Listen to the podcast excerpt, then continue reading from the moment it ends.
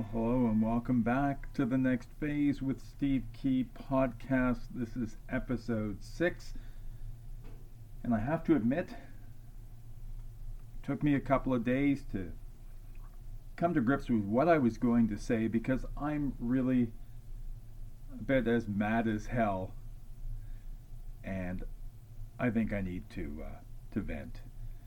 You know, by now, uh, you've all heard about the TSN branded sports radio stations owned by Bell Media in Vancouver, Winnipeg, and Hamilton. They're no longer going to be all sports stations.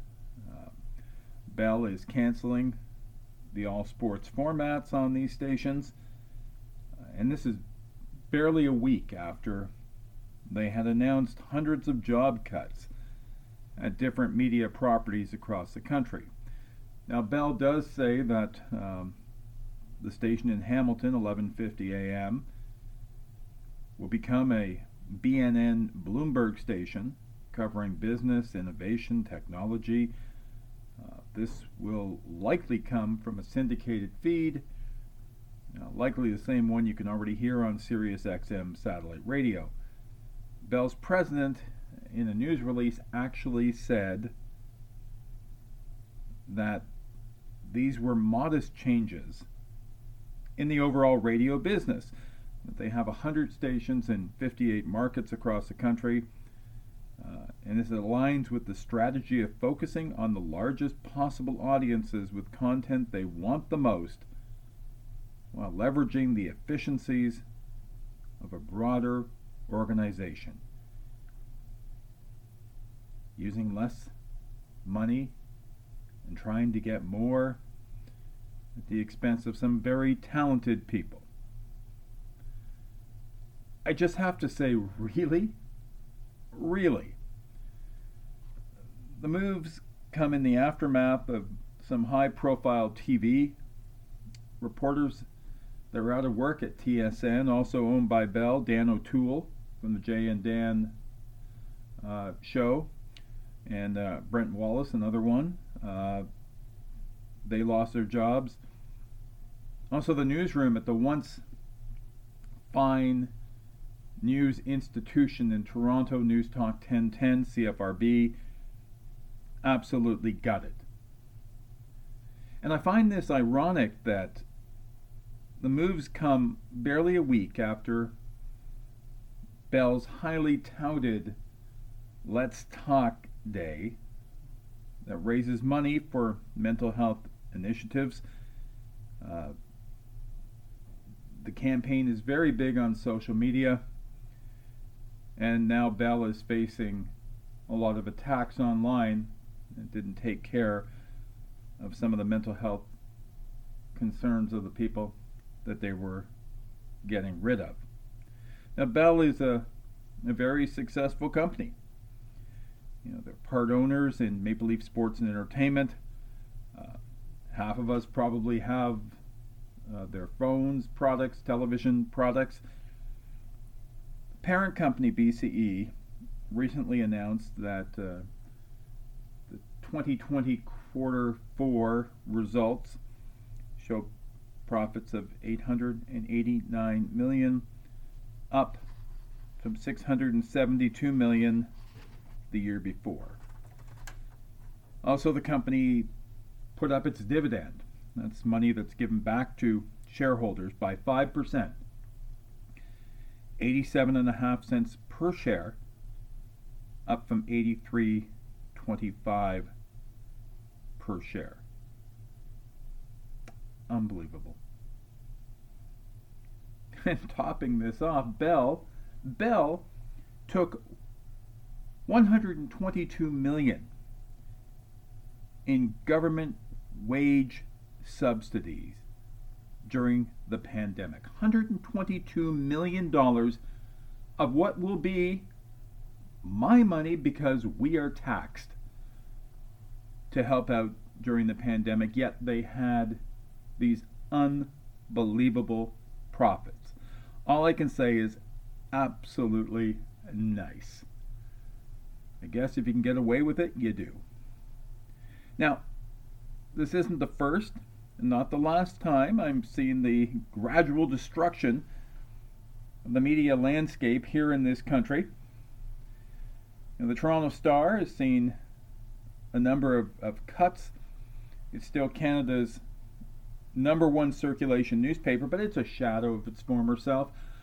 I remember Saturday morning and hearing the thump of the Toronto Star land on the doorstep. When that paper arrives today, it's barely a whimper. It's not the weighty, meaty, news filled paper that I grew up with. The Globe is narrower, not as many stories. You know, journalists today, they have a tough job. They fight for space. There's no real diversity of discussion. And, and maybe I'm one of those people that pines for the old days. Many different newspapers, every radio and TV station had deep, dedicated newsrooms. There was more than I could actually read. Yet journalism schools keep pushing out the grads. I Have to wonder where they're going to go. Think about it. You, have got Ryerson and Carleton and UBC and King's College, Concordia, Humber, Centennial. Each of these schools takes in over 100 students a year. I entered Humber for the radio broadcasting program in 1980. Yeah, sure, that was 40 years ago, different time. We took 60 students. At the end of the program, nine graduated. And today, a handful, maybe three, still work in some form of communications. I read a story, I think it was in the Canadian Journalism Review uh, from 2018. It, it had said that 250 media outlets had closed in Canada over the last 10 years. That was before the pandemic and before these recent closures. So you have to ask why. Well, advertising revenue is down, uh, business are not spending as much as they traditionally used to. If you don't have advertising, you don't have the space. You don't have the space, you don't have to fill it with the content. The internet over the last 25 years has been a real source for information, but some people get their news from places like Facebook, and God help us for that. Magazines, it's a lost art. Many are not even publishing, they're just doing online publications. Now, podcasts like this, well, allows listeners to focus on niche interests, but I'm not going to profess to be the be all and end all for news and information. Those journalists who remain are survivors, and they're heroes. Journalism is a tough business and challenged like it's never been before. When I was on the other side doing media relations, there were fewer specialty reporters. Always had to deal with a new reporter. You know, the political beats are maybe the only thing that continues. 1982, I started at CKO Radio. It was an all news radio network across the country. I left in 1988. I could see the writing on the wall. Advertising was down, costs were up. About a year and a half after I left, it closed for good in 1989. I think that there are cycles. And the cycle can turn around. We need informed thought, discussion more than ever before. Until then, my suggestions to you support local broadcasters, support local newspapers, listen, read, buy ads, and please buy a newspaper. I still do. Until we chat again, I hope you find all the information you need on all these wonderful news services. Let's support them. Let's keep them strong.